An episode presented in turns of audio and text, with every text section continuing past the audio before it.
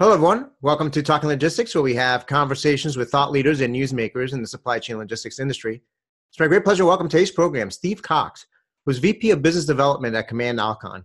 And today we're going to talk about transforming the construction material supply chain. Now, if you you know you know take a moment and you stop and you just look around, you see that the supply chain, the the construction industry supply chain, is really all around us, right? It's it's on the uh, roads that we drive on and the sidewalks that we walk on. It's in our houses. It's in the buildings that we uh, work in. Uh, and it's in all sorts of infrastructure projects that are uh, you know happening you know all around us when you when you pay attention. But but if you kind of take a closer look behind the scenes at how this supply chain works, you realize that there's a lot of waste and inefficiency in, in the supply chain. So you know, simply put, you know, um, there's probably no other supply chain that's in more dire need of, of transformation than the construction industry, heavy building materials industry supply chain. Now, why is that? Uh, you know, what are some of the challenges and opportunities out there, and, and how can companies get started on this transformation process? Well, those are some of the questions we're going to kind of address today, and uh, it's great to have Steve uh, on the program to, uh, you know, share his insights and perspective, having been in the industry for a while and, and on the front lines of all of this with uh, a lot of the companies that he works with. So, uh, Steve, welcome to the program. Yeah, thanks, Adrian. I appreciate you having me on. Well, Steve, uh, we've had a couple of your colleagues there at Command Alkon on, on Talking Logistics, but this is your first time. And like I always like to do whenever I bring on a new guest, uh, you know, before we dive into the topic, I'm always curious, you know, uh, their, their, career journey, you know, and how and why they got involved with this industry and, and kind of what their current roles and responsibilities are. So why don't we briefly start there? Tell us a little bit about how you got involved in this industry and uh, what your role and responsibilities are, are there at Command Alkon. Sure, sure, Adrian. Uh, I'm a long term industry guy. I guess I tend to think of myself as a construction guy. Um, I started way back in the day as a civil engineer, uh, undergraduate. Um, and to kind of put that on a time frame for you, it was before Windows, probably even before floppy disks. So, uh, been around a while. Uh, I've spent my career providing solutions to the construction supply chain, uh, whether that's working with engineers on specifications, contractors on the execution side. And, and honestly, most of my career has really been working with the heavy building materials suppliers, the, uh, the folks who provide things like concrete and asphalt and aggregates um, to the construction industry. Um, you know, my role at Command, uh, I'm not sure how many of your listeners are aware of Command, but uh, we're a leading provider of digital technologies to that uh, aforementioned heavy building materials uh, segment of the construction industry. And really, right now, I'm focused on, as the title implies, business development. And that's really more about thinking about um, where our company goes uh, moving forward. So, traditionally, we've been focused on the, uh, the segments mentioned what we're looking at now is really more how to help uh, people on the job site collaborate more effectively to drive efficiencies. Yeah, no, great, uh, you, you, know, great journey there. You know, so civil engineer by background. I'm a material scientist by, you know, by background. So I'm always, you know, it's always uh, uh, uh, curious to see how people with engineering backgrounds end up in different roles within the, the supply chain and logistics industry and, and, and different industries, you know, uh, you know, period. Now, you and I have had the opportunity you know, I've had the opportunity to you know participate in a couple of your conferences and, and lead some of the leadership roundtable discussions in terms of moving this this industry forward from a digital transformation standpoint. Um, and you know, one of the things that was fascinating for me is, you know, I think a lot of folks when they think about supply chain logistics, they tend to think about, you know, consumer goods, retail, you know, automotive, so on and so forth. And, and this is a this is a supply chain that perhaps is not as visible to to to many folks in terms of understanding how the supply chain works. So, so why don't we start there? I mean, uh, why, why, don't you share a little bit about you know the construction materials you know supply chain? I mean, how how is it the same as other supply chains, and I guess more importantly, how how is it different? Yeah, you know, it's it's a great question, Adrian. I mean, I would say until recently, um, you know, especially when you think about concrete, asphalt, things like that, things that have a very short shelf life, you know, an hour, hour and a half, something like that. Um, an industry that's highly reactive and lots of inventory turns during a day. You know, probably our thinking as an industry is, well, why do we need to manage the supply chain? you know, it's that's for people who are dealing with uh, tankers of chemicals coming across oceans and all these things. Why do we need to do it? But but actually, as as our thinking has evolved, uh, especially my thinking, it's changed because of those issues I just mentioned. Um, you know, when you when you talk about how construction is the same, I think as we started putting it in the supply chain con- uh, context, um, we certainly always have buyers, we certainly always have sellers, and logistics providers. And further up in our supply chain, um, basically that model works. But something that's unique about construction is once you move to the job site, it's different. And what I mean by that is for the most critical work, uh, whether it's the, uh, the houses we live in, or it's the buildings we work, or the, the highways and bridges we, we move around in, um, we realize that you can't really complete a transaction without inspectors. I mean, and so that's something new in terms of how we think about a supply chain. You can deliver a, a load of concrete to the site, um, and you've got a buyer, you've got a seller, you've got that logistics provider. But the you know you don't really complete the transaction until the inspector on the site says yes, this meets the plastic needs of the material that the owner has specified. And actually, what's even crazier than that is sometimes it's 28 days later when a lab technician comes back and says, well, really, this isn't a good transaction. So we have some uniqueness about how we have to look at things uh, relative to other industries. Yeah, that's that, that's a great point. I mean, that was one of my takeaways as well. I mean, like you said, I mean, I think when you look at it at a, high level, you, you, know, you do have some of those uh, uh, standard uh, uh, parties and transactions that take place. Right? There's a buyer, there's a seller, there's a there's an order of some sort. Um, uh, and I think to me, you know, there's just a lot of a lot of participants. There's a lot of data and information that needs to be shared between the different participants. So that's another kind of common trait.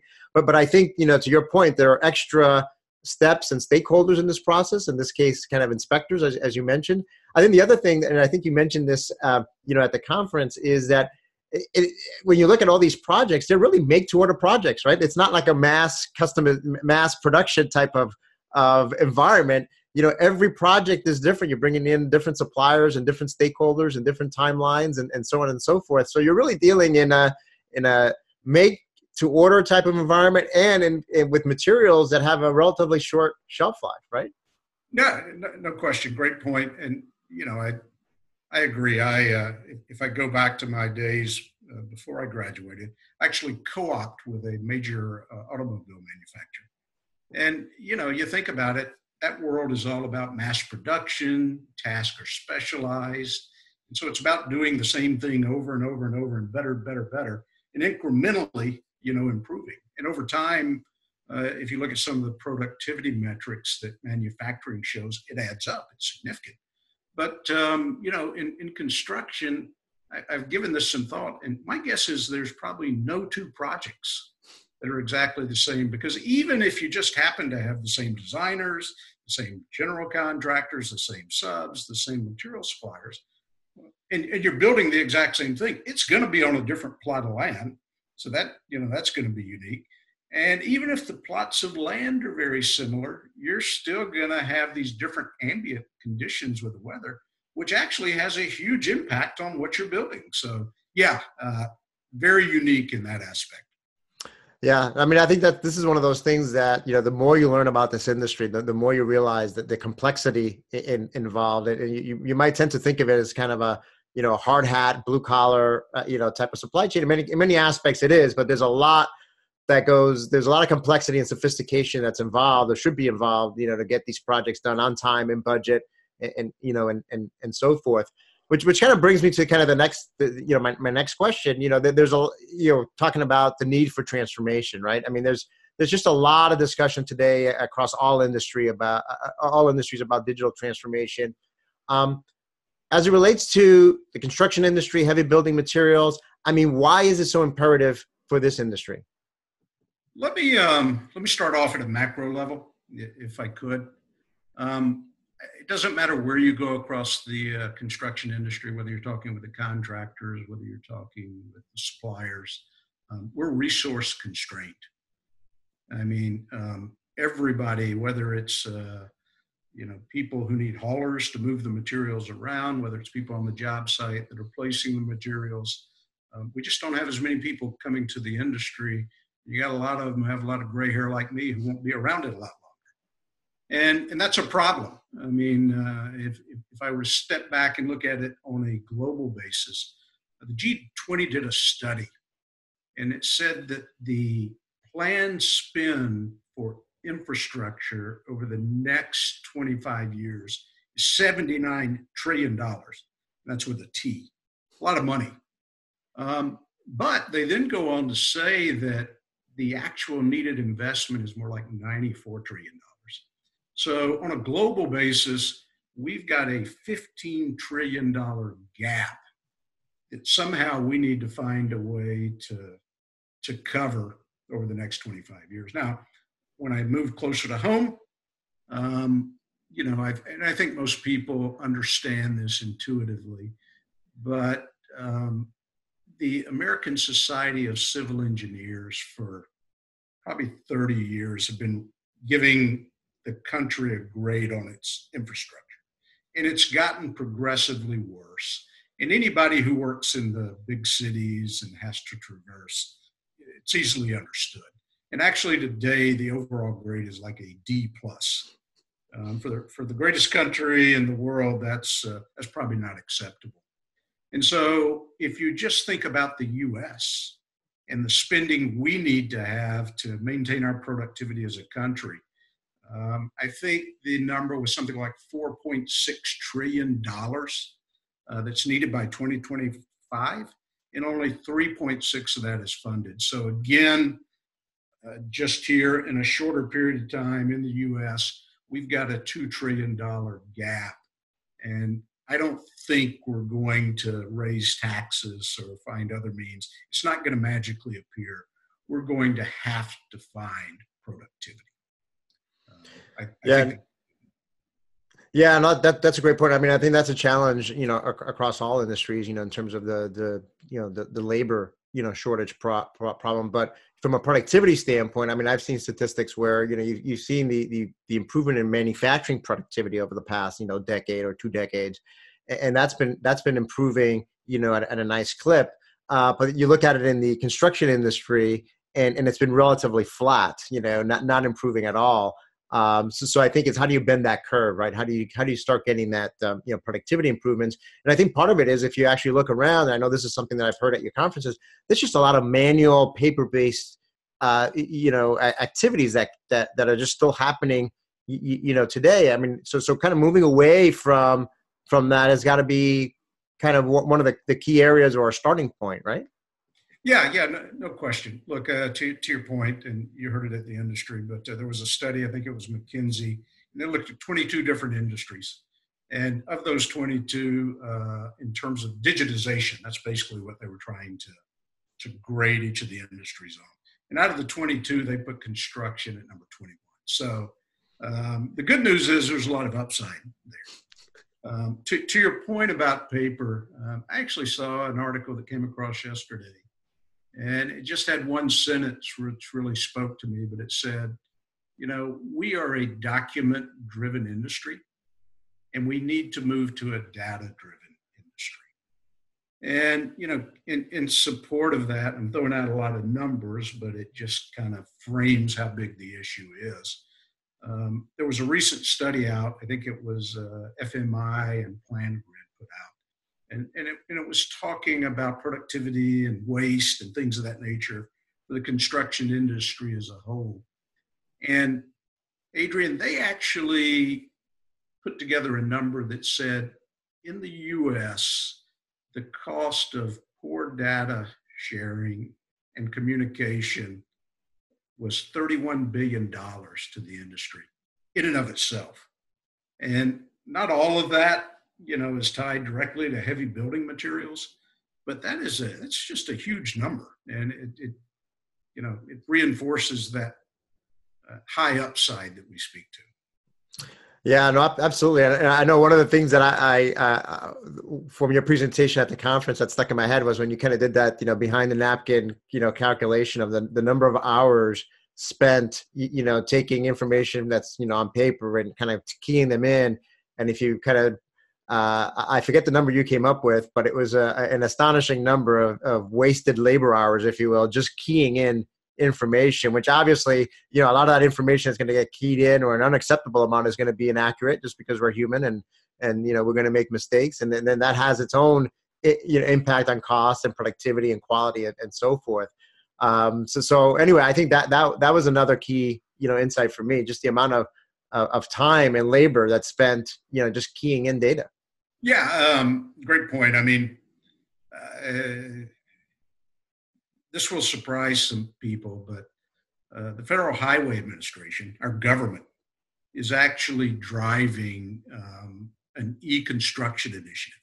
And they're doing it through this program they call Everyday Counts. And certain of the DOTs actually claim to be 98 to 99% paper free on the job site.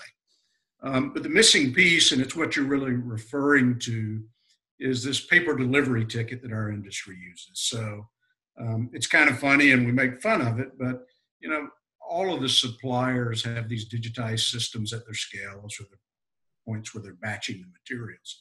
And we actually, you know, undigitize that data and put it on paper.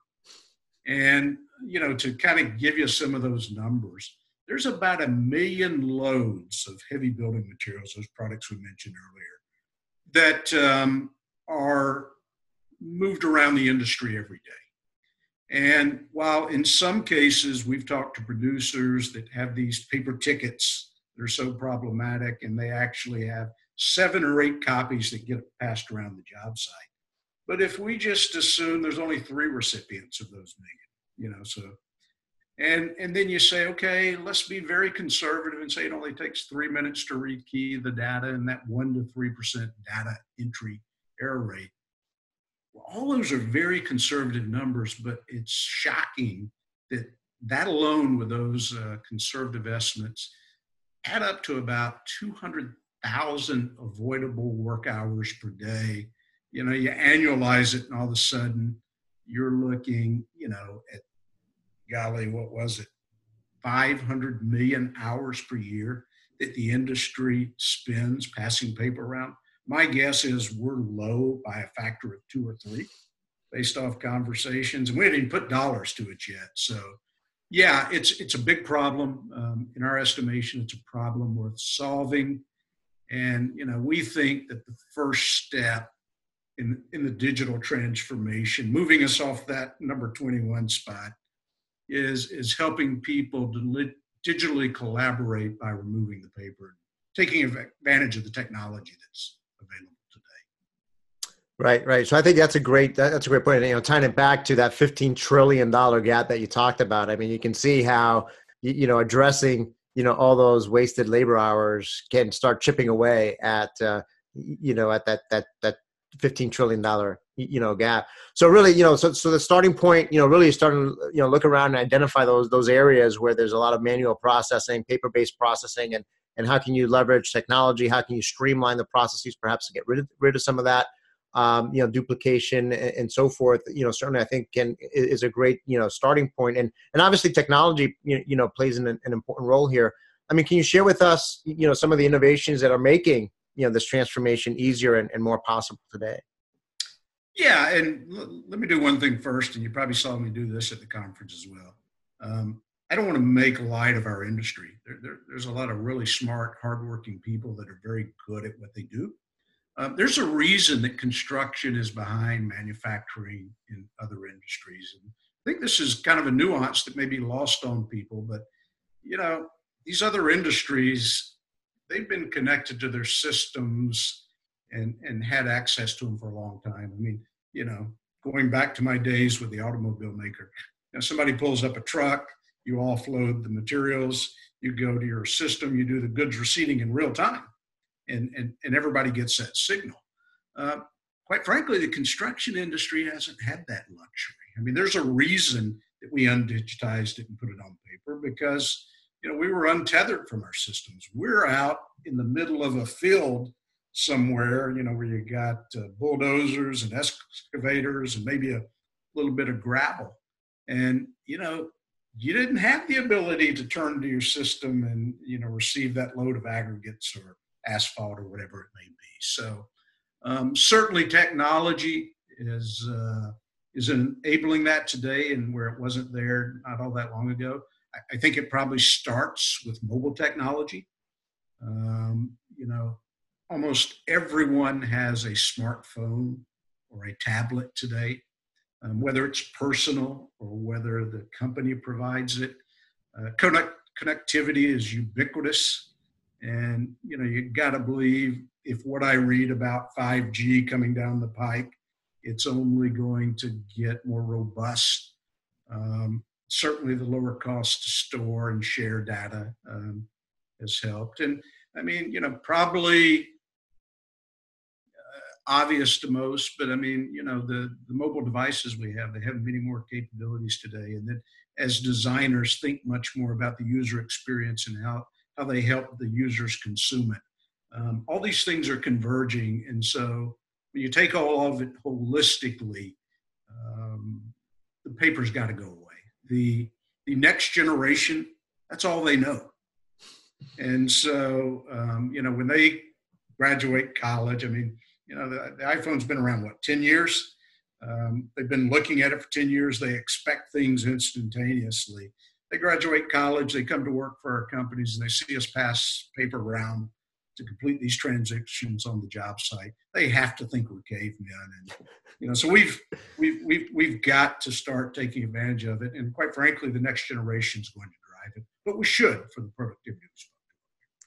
You know that, that, that's a great point because uh, I think if we were having this conversation, let's like you said, let's say ten years ago, um, you know, even if we identified the problem uh, and the opportunities and the challenges, the, the reality was that you know the technology uh, really wasn't there to fully enable it, right? Because you know the, the mobile technology capabilities weren't as robust or or as cost effective as they are today. You didn't have that ubiquitous you know connectivity uh, you know, certainly cloud applications were just getting started. You know, all these you, you know uh, developments that have taken place over the past decade, past two decades, have really created the opportunity. To your point, where today really the, the key enablers are there, right? So now really it's not a question of, hey, we really don't have you know the underlying capabilities to move forward with this. They're, they're really there today because of the, the fast advancements with uh, you know with technology and i think you brought up a great point which i, I think you know certainly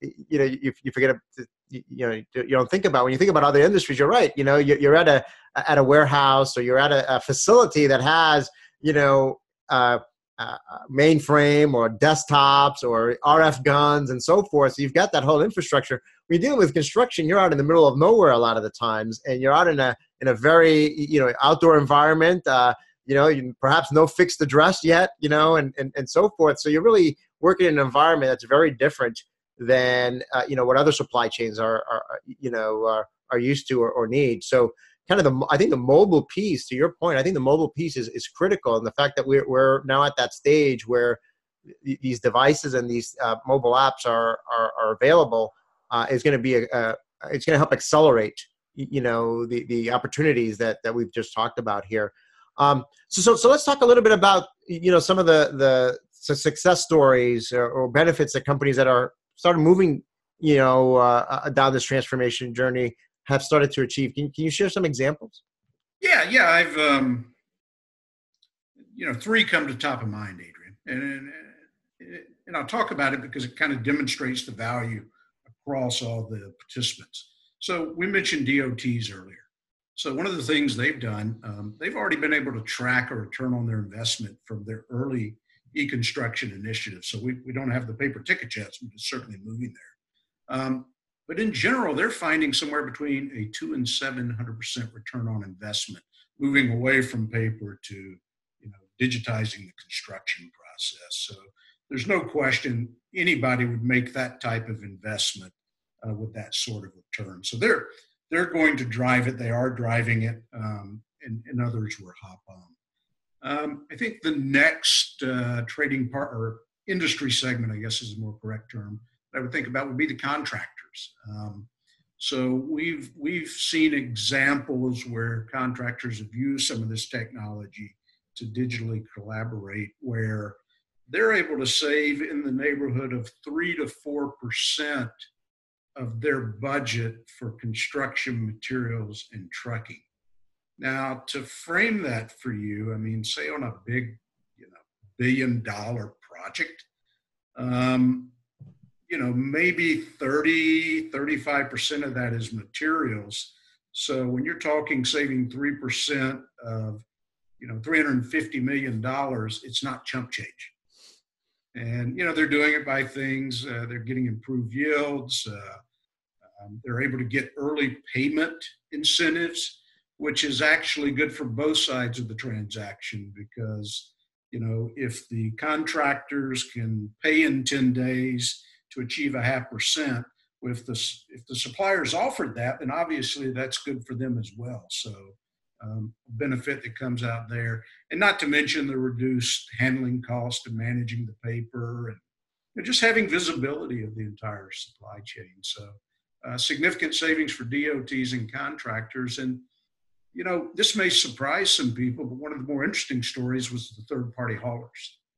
And so you know one of the things that's traditionally happened in our industry is that you know because of the high inventory turns the ready mix producers for example have always said just keep my silos full. You know keep keep them up at to the top. And we don't care. You know come as often as you need.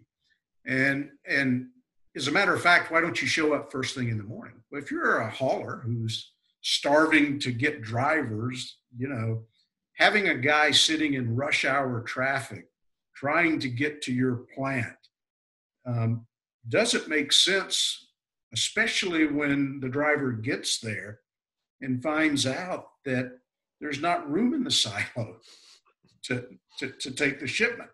So think of all the waste just involved there. So one of our, um, you know, one of our industry participants told a story that by giving them visibility to understand number one, what is the inventory in the silo? Number two, what is the demand over the next few hours? It allows them to use their assets more effectively to go somewhere where maybe the demand's greater, it's going against traffic. So there's all these hidden second order effects that you know managing this digitally can provide to all the participants. Yeah, no, those are all great examples, and, and the last example was something that uh, you know, uh, you know, caught my eye because when I when I heard that story, that success story, you know, I really equated it to vendor managed inventory, right? It was a good kind of, which is VMI, you know, to our early discussion, you know, it's kind of common in, let's say, the automotive industry. It's been around and, and, a, a proven model, but but it's relatively new in, in this industry, right? Because of the things you need to enable, the, the amount of trust that you need to then have between the trading partners to let someone like the hauler really uh, you know have the, the orchestrate that whole process in terms of have visibility to the inventory have visibility to the production plans and, and then be able to you know de- define and determine the best uh, you know the, the amount and frequency to to to do those replenishments. But i think that that story um, you know really showed the benefits how it was really a win-win-win uh, story for the hauler the uh, uh, in this case it was the, uh, the, the cement supplier and the and the ready mix you know plant how they all got benefits you know around having that increased visibility and orchestration taking place between the uh, you know the three parties. So, so i thought that was a great um, you know example there. Uh, steve but we're running short on time here so just, just as a as a way to wrap up i mean what what questions should you know companies in the industry you know ask themselves? And um, to assess where they are today, you know, relative to digital transformation and and what actions they should take, you know, moving forward. Yeah, yeah, good, great question. Look, I, I think at first, probably the first questions they should ask should be around the resource challenges we talked about on a couple occasions. You know, can they envision a world where this is going to improve anytime soon? And I think if people are, if they're honest with themselves, the answer is no. And so the question becomes is how can we drive productivity where will it come from? Now, as also mentioned, there's a lot of really smart people in the industry. They've run good businesses for a long time. And so I think one of the things is is a lot of them are probably tapped out in terms of the internal productivity they can capture within their own operations, within their own companies. And so, you know, going back to this theme that we started out with earlier, that's why I believe digital collaboration and the example you just gave of vendor managed inventory is so important. And you know, there was a there was a, uh, a definition we came across for digital collaboration, and there's probably thousands or millions of them out there. But it basically said digital collaboration connects a broader network of participants who can accomplish much more than they would on their own. And that really spoke to me because I, I believe that, you know, there's a lot of really good people in our industry. They, they believe in relationships, they invest in relationships. And as, if, if they trust each other to share this information, and improve the visibility, um, there's a lot of value to be gained in, in, doing so. And so, kind of the last part to your question is well, how do they start? Uh, I'm going to steal one of your quotes, actually. Um, I heard you say it because I, I, I, like it so much. But, you know, it was a Mark Twain quote. It said, you know, the first step to getting ahead is getting started, if, if I remember it properly. And so I, I think that really applies here. Um, this isn't going to happen overnight. Um, you know, my, my recommendation to people in the industry is, is start small. Uh, find the right people in your own organizations, people that are passionate about it, people that want to make it happen. Um, pick the right trading partners. Not all trading partners are going to be ready. And so find the ones where you can. Um, make sure you have the right technology partners. And when you get together and you start, you know, celebrate the wins. Um, you know, it, there, there's always going to be more to be done, but celebrate the wins. Don't don't get focused on all the stuff that you have to do. Celebrate what you've got and then build upon them. And you know, I guess kind of just my last thought.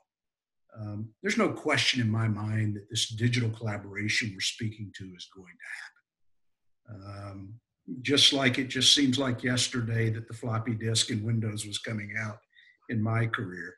I suspect we're going to be amazed at how quick digital collaboration on the job site um, is in place and operating because there's just so much value to our industry. There's a need for it.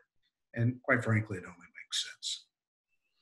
Well, Steve, great, uh, great insights and, and advice, and uh, I think uh, I think you're spot on. I, I agree as well. Uh, you know, I think that there's going to be a lot of uh, you know positive change taking place in, in the industry. You know, in the in the in the months and and you know a few years ahead. So, um, thank you again. I always say, you know, we always manage to just scratch the surface on these topics, but you provided some great, uh, you know, food for thought and insights and, and advice to to get the you know get some action started on on this journey. So, again, thank you for making the time to be with us today.